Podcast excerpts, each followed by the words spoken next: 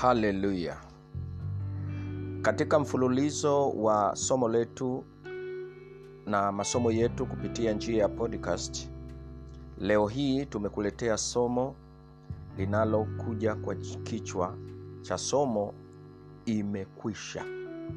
Neno hili imekwisha ni neno ambalo bwana wetu yesu kristo ambaye ndiyo mkame, ni mwanzilishi na mkamilishaji wa imani yetu alilolisema siku ya mwisho kabisa wakati ana kufa pale msalabani. Tunatambua ya kuwa yesu kristo katika maisha yake aliyoyaanza wakati alipozaliwa katika bethlehemu ya uyahudi aliweza kuishi miaka 33 na neno hili imekwisha alilitamka pale msalabani wakati anakufa. Neno hili linapatikana katika kitabu cha yohana ile sura ya 19 na mstari wa 30 neno lenyewe linasema kama ifuatavyo. Basi yesu alipokwisha kuipokea ile siki alisema imekwisha. Akainama kichwa akaisalimu roho yake neno hili imekwisha kwa lugha ya asili ya kigiriki linatamkwa teleho. Neno hili to, teleho ni lugha ni neno la lugha ya kigiriki ambayo ndiyo haswa iliyotumika katika uandishi wa kitabu hiki cha yohana mtakatifu neno hili teleho lilifasiriwa kwa lugha ya kiingereza likiwa na maana ifuatayo. Maana ya kwanza ni accomplish. Neno accomplish kwa lugha yetu ya kiswahili maana yake ni fanikisha. Na pia neno hilo waweza kulitamka kwa lugha ya kiingereza likiwa na maana make an end fanya amwisho mwisho yaani fanya jambo mwisho. Au kwa lugha tena ya kiingereza linatamkwa lina maana ya expire yaani kumalizika. Na pia fill up yaani kujaza mpaka juu pia unaweza kuifasiri finish yani kumaliza. Na pia waweza kuifasiri kwa lugha ya kiingereza kama go over. Yani kupita au pitia. Na pia neno hili lina maana kwa lugha ya kiingereza pay yani lipa na vile vile lina maana kwa lugha ya kiingereza perform yani fanya au tenda. Sasa ukiyachukua maneno haya yote tuliyoyaona yanakamilisha neno hili imekwisha.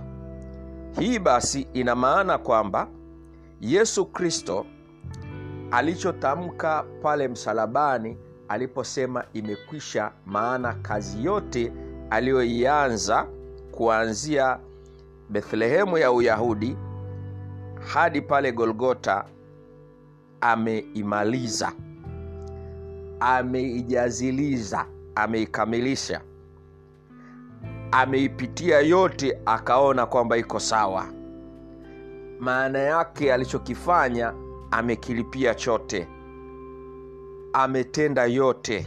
Sasa basi kama yesu katika kuishi kwake hapa duniani kwa umri wa miaka 33 akiwapendeza wanadamu na mungu aliweza kuianza na kuikamilisha kazi yote aliyoianza. Hivyo basi sisi kama waamini na wengi wetu tunajiita wakristo kwa nini tunajiita wakristo au tunaitwa wakristo? Maana yake sisi ni wafuasi wa yesu kristo. Hivyo basi kama sisi ni wafuasi wa yesu kristo watu ambao tunaishi maisha ya kumpendeza mungu sawasawa na alivyoyaishi yesu. Bibilia katika nyaraka zote na katika injili zote nne injili ya marko injili ya luka injili ya yohana na injili ya mathayo zinazihirisha kwamba katika kuishi kwake kote yesu kristo hakutenda zambi aliishi maisha ya kumpendeza mungu na maisha ya kuwapendeza wanadamu. Japo kwa sehemu waliokuwa wakimbeza yesu na kumwona kwamba ni mzambi ni wayahudi peke yao. Yaani wale watu ambao waliishika sheria ya musa na ambao waliishi maisha kwa kufuata torati. Hao walimwona yuko kinyume. Wakati yesu mwenyewe katika kitabu cha luka ile sura ya 18 na mstari wa 31 anasema maneno yafuatayo.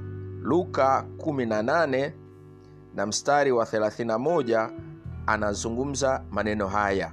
Anasema akawachukua wale tenashara akawaambia tazameni tunapanda kwenda yerusalemu na mambo yote yatatimizwa mwana wa adamu aliyoandikiwa na manabii neno hili aliyoandikiwa na manabii maana yake manabii wote wa agano la kale wote walitabiri kuja maisha ya yesu na kufa kwa yesu kwa ajili ya ukombozi. Kumrejesha mwanadamu katika nafasi yake aliyostahili kabla kabla ya, kwa, ya anguko la zambi lililofanywa na adam na eva pale katika bustani ya eden. Sasa basi katika mpango huo mahususi ambao yesu aliujia hapa duniani kama mungu ilibidi akamilishe yote. Na ndiyo maana hapa tunaona anasema na mambo yote yatatimizwa mwana wa adamu aliyoandikiwa na manabii. Ndio maana wakati ana, ana, anafariki pale katika mlima wa golgota akiwa msalabani katikati ya wale wa wahalifu wawili sugu baraba na mwenzake. E, mna, wale wahalifu samahani wale wahalifu sugu waliokuwako mmoja mkono wa kulia na mmoja mkono wa kushoto naye akiwambwa katikati yao alisema imekwisha akiwa na maana kwamba kazi yote iliyoanzwa na manabii waliomtangulia hadi yohana maana yake kazi hiyo imemalizika. Maana yake amelipa yote amekamilisha yote amejaziliza yote. Kwa hivyo na pia katika kitabu cha luka tena katika mlango ule wa 30 wa 22 mlango wa 22 na mstari ule wa 37 anarejea tena maneno haya. Kwa kuwa nawaambia yayo yaliyoandikwa hayana budi kutimizwa kwangu ya kuwa alihesabiwa pamoja na wahalifu kwa sababu yanipasayo yanao mwisho wake yanipasayo yanayo mwisho wake. Angalia yesu anasema alihesabiwa pamoja na wahalifu. Maana yake alikuwa anajua nini kitakachotokea. Maneno haya aliyazungumza kabla ya kwenda msalabani. Anasema kwa kuwa nawaambia yaani anawaeleza wanafunzi wake hayo yaliyoandikwa hayana budi kutimizwa kwangu yaani kwake yesu. Ya kuwa alihesabiwa pamoja na wahalifu. Tambua pale golgota aliwamba katikati kushoto na kulia kulikuwako kuna wahalifu ambao walisulubiwa pamoja naye ambapo mmojawapo ndio yule aliyemwambia unikumbuke katika ufalme wako. Na mwingine kwa sababu ya uhalifu umemzidi akamwambia kama wewe uliweza kuwa, kuwaokoa wengine jiokoe na wewe. Hawa wanadhihirisha ule uhalifu wao uliokwako ndani yao. Sasa yesu anasema maneno haya kwa kuwa nawaambia hayo yaliyoandikwa hayana budi kutimizwa kwangu ya kuwa alihesabiwa pamoja na wahalifu kwa sababu yani, yani, yanipasayo yanao mwisho wake maana yake manabii walitabiri kwamba huyo ambaye ndio atakayekuja kuukomboa ulimwengu na dhambi atahesabiwa kwamba yeye pia ni mhalifu yaani wa, watu watamwona kama na yeye ni mhalifu kwa sababu atawambwa katikati ya wahalifu. Sasa basi kama ni hivyo yesu anatuambia kwamba imefikia mwisho wake. Na pia maneno haya yamerejewa katika kitabu cha matendo ya mitume ile sura ya 13 matendo ya mitume sura ya 13 na mstari wa 29 inazungumza habari hiyo hiyo. Hata walipokwisha kumaliza yote aliyoandikiwa wakamtelemsha katika ule mti wakamweka kaburini. Haleluya hata walipokwisha kumaliza yote aliyoandikiwa wakamtelemsha katika ule mti wakamweka kaburini. Maneno haya yanazungumzwa na mtumishi wa mungu paulo alipokuwa akihubiri baada ya kuokoka. Paulo anathibitisha mambo yaliyofanyika kabla yeye hajaokoka ya kwamba yesu baada ya kumaliza yote aliyoandikiwa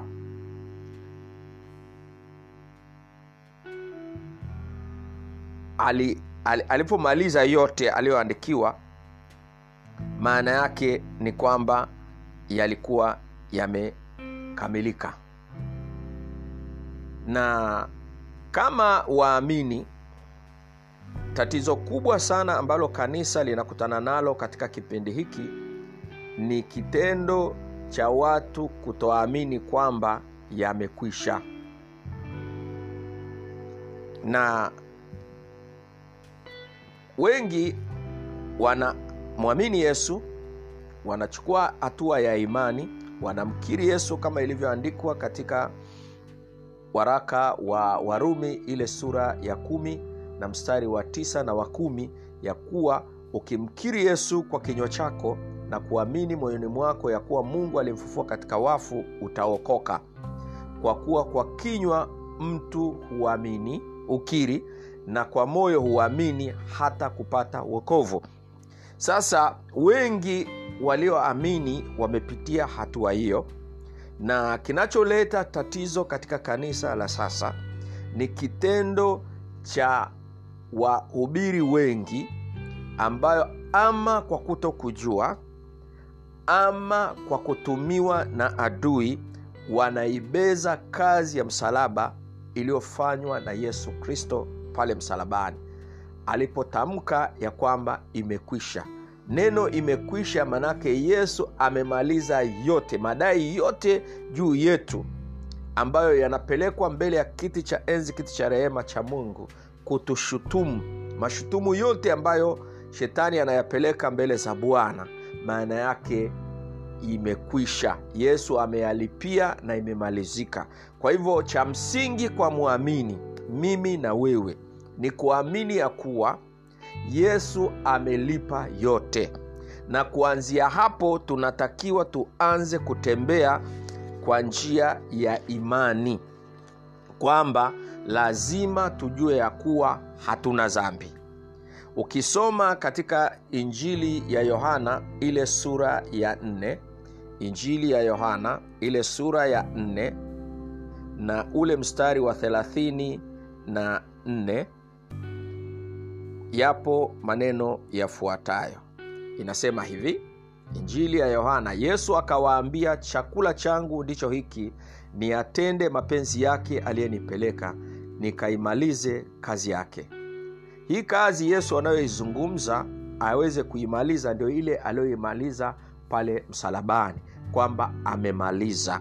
Katika kuishi kwake kote maanake kazi ameimaliza.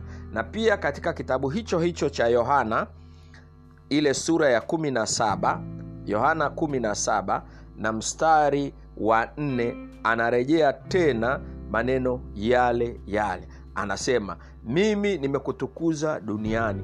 Hali hali nimeimaliza kazi ile ulionipa niifanye. Maneno haya ya, ya, ya yesu yalikuwa ni wosia akiliombea kanisa mbele za mungu. Yalikuwa ni maneno kati ya yale maneno ya mwisho ambayo alikuwako analihusia kanisa anasema mimi nimekutukuza duniani. Yaani yesu anamwambia mungu kwamba yeye yesu amemtukuza mungu duniani. Maanayake ameishi maisha ya kumpendeza mungu kuanzia siku ya kwanza ya kuzaliwa kwake hadi wakati huo. Yesu ameendelea kumfanya mungu kuwa ni mungu. Maana yake amemtukuza hapa duniani. Na pia ame, ni, hali nimeimaliza kazi ile ulionipa niifanye. Yesu alikuja akiwa ni mungu asilimia mia moja na hapa duniani aliishi kama mwanadamu asilimia mia moja. Ndio maana aliona njaa alisikia usingizi alichoka. Na ndiyo maana alikula alifanya kazi utakumbuka baba yake mzee yusufu ambaye ni baba yake yesu alikuwa ni fundi seremala. Kwa maana yake alimfundisha kazi za useremala. Walitembea kutoka nadhareti walikokuwa wakiishi mpaka yerusalemu kwenda kuabudu. Kwa hivyo ilikuwako ni misafara ya, ya, ya, ya, ya, ya, ya kwenda yerusalemu kwa ajili ya kuabudu. Na yesu alitembea kama wanadamu wengine. Kwa hivyo utagundua kwamba yesu pamoja na kuwa mwanadamu kama mimi na wewe bado aliweza kuishi maisha yaliyo matakatifu maisha ya kumpendeza mungu. Ni vigumu sana na uwezi ukamshawishi mungu kwa kuto kuishi maisha yaliyo matakatifu maisha ya kumpendeza mungu. Ni lazima umtukuze mungu katika maisha yako. Maisha yako ni lazima ya reflect maisha ambayo yesu aliishi. Wanatakiwa watu wakikuona wamwone mungu katika maisha yako. Watu wakikuona waone matendo ya kumpendeza mungu. Waone tabia njema kwako. Waone kauli zako semi zako ziwe zinamtukuza mungu. Haleluya. Na pia tukisoma katika kitabu cha warumi ile sura ya ya kumi na mstari wa nne kitabu cha warumi ile sura ya kumi na mstari wa nne inasema kama ifuatavyo. Kwa maana kristo ni mwisho wa sheria ili kila aaminie ahesabiwe haki. Haleluya! Napenda sana maneno ya mstari huo. Kristo yaani yesu ni mwisho wa sheria. Yesu aliikamilisha sheria. Yaani torati yote na manabii ilikamilika kwa kifo cha yesu pale msalabani. Na ndiyo maana akasema imekwisha. Paulo anasema kwa maana kristo ni mwisho wa sheria. Mwisho wa sheria maanake sheria haina nafasi tena. Imekoma. Sasa ni jambo la, la, la, la, la, la ajabu wakati sheria imefikia mwisho ili kila aaminie ahesabiwe haki. Watu hawataki kuhesabiwa haki wanadanganywa. Tena wanadanganywa vibaya wanaambiwa kwamba unaweza ukarisi zambi za baba yako unaweza ukarisi zambi za mama yako unaweza ukarisi zambi za babu yako hata kizazi cha tatu na cha nne cha waliomchukiza mungu. Hii ilikuwa ni kweli maneno haya na yameandikwa kwenye bibilia katika agano la kale. Kwa sababu katika torati watu walikuwako wanarisi. Wanarisi zambi zilizofanywa na wazazi wao. Lakini hichi ndicho ambacho kilimfanya yesu akaja. Kinyume chake yesu alikuwako hana sababu ya kuja. Na yesu amekuja ili ili aitimilize sheria. Kwa hiyo sheria ile ya agano la kale ilifikia mwisho torati ilifikia mwisho pale yesu alipouambwa msalabani. Na alipokufa manake mwisho wa torati ilianza enzi mpya agano jipya ambalo ili kila aaminie ahesabiwe haki. Tulianza kuhesabiwa haki baada ya yesu kufa pale msalabani kwa hivyo kama tumehesabiwa haki ni yupi mwingine? Awe ni kasisi awe ni mtume awe ni nabii awe ni mwalimu awe ni mwinjilisti awe ni mchungaji awezaye kutuambia kwamba hatuna haki. Maanake ukisema kwamba ni mtu ana laana mimi nina laana ni ambayo nimeirisi kutoka kwa wazazi wangu babu zangu maana yake sijahesabiwa haki maanake unaniambia kwamba yesu hakuna alichofanya pale msalabani. Manake alifanya patapotea. Alikuwa hajui alichokitenda. Je kati ya mimi na na, na, na, na, na yesu tuna mahusiano? Mahusiano yetu yapo. Yapo na yataendelea kuwepo. Hebu tuangalie katika kitabu kingine cha wagalatia tatu kitabu cha wagalatia tatu mstari ule wa kumi na tatu unasemaje? Katika wagalatia tatu mstari wa kumi na tatu unasema kama ifuatavyo. Kristo yaani yesu alitukomboa alitukomboa alitukomboa maana yake amelipia. Neno kukomboa lililotumika mahali hapa maana yake ni ame off maana yake ameondoa kile chochokuwa tunadaiwa maanake tulikuwa tumeshikiliwa. Unajua watu wakipelekwa mahakamani wakahukumiwa kwenda gerezani au kulipa faini hawatatoka magereza ni mpaka kikombozi kilipwe.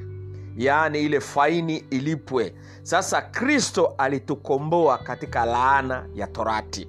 Haleluya maana yake yesu amelipia kikombozi. Na kikombozi chetu ni kwa damu yake.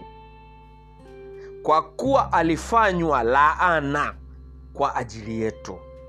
Yesu mwenyewe alikubali kufanyika laana. Ona kwa ajili yetu yaani kwa ajili yako wewe na mimi.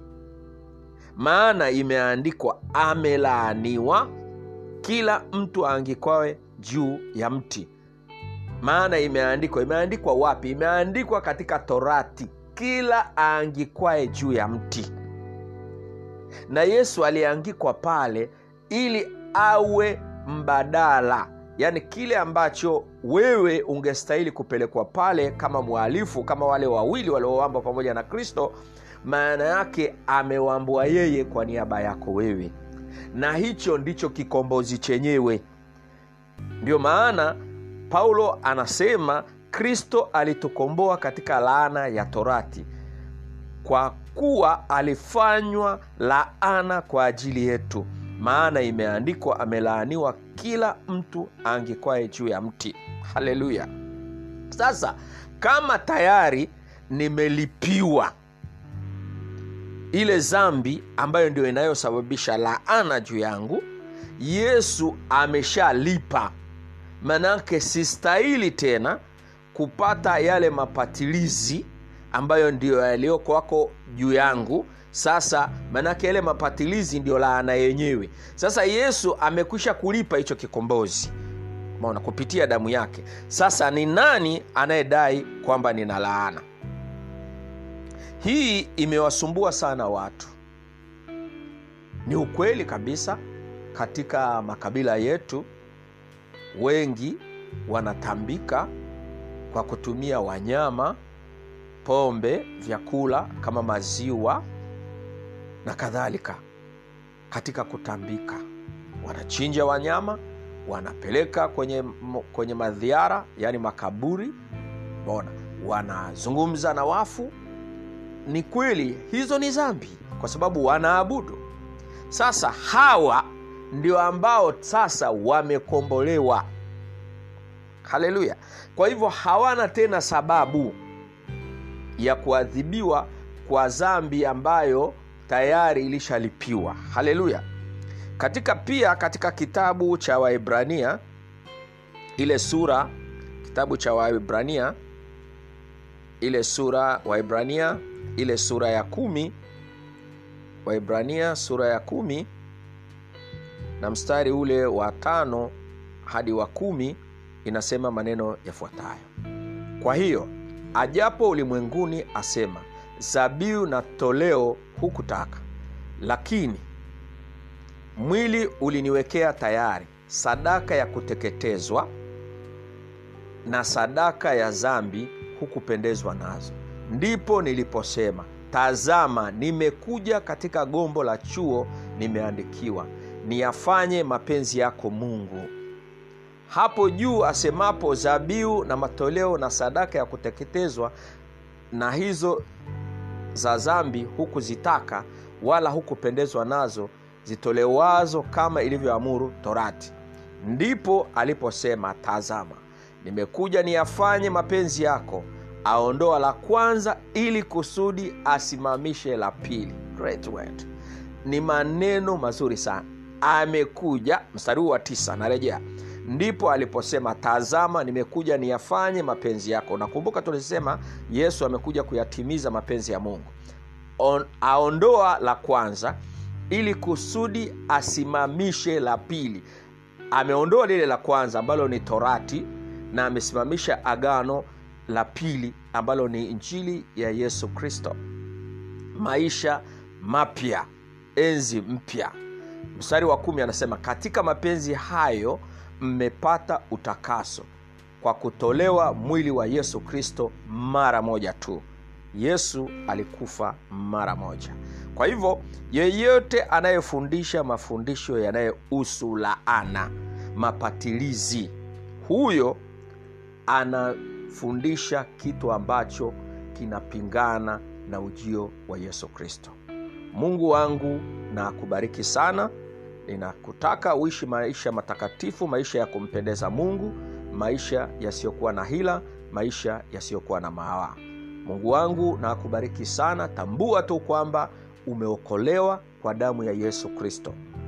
Hivyo basi kama umeokolewa kwa damu ya yesu kristo na ukamwamini yesu ya kuwa ni bwana kwa kukiri kwa kinywa chako na kuamini moyoni mwako ya kuwa mungu alimfufua katika wafu. Tambua umeokoka. Anza kuishi maisha matakatifu ya kumpendeza mungu. Ili kile kilichozungumzwa katika kitabu cha warumi ile sura ya kumi na mstari wa kumi utapata uokovu maana yake utaishi maisha yaliyokamilika na mwisho utairisi nchi mpya na mbingu mpya. Haleluya mungu na akubariki sana. Tukutane katika somo linalofuata. Asanteni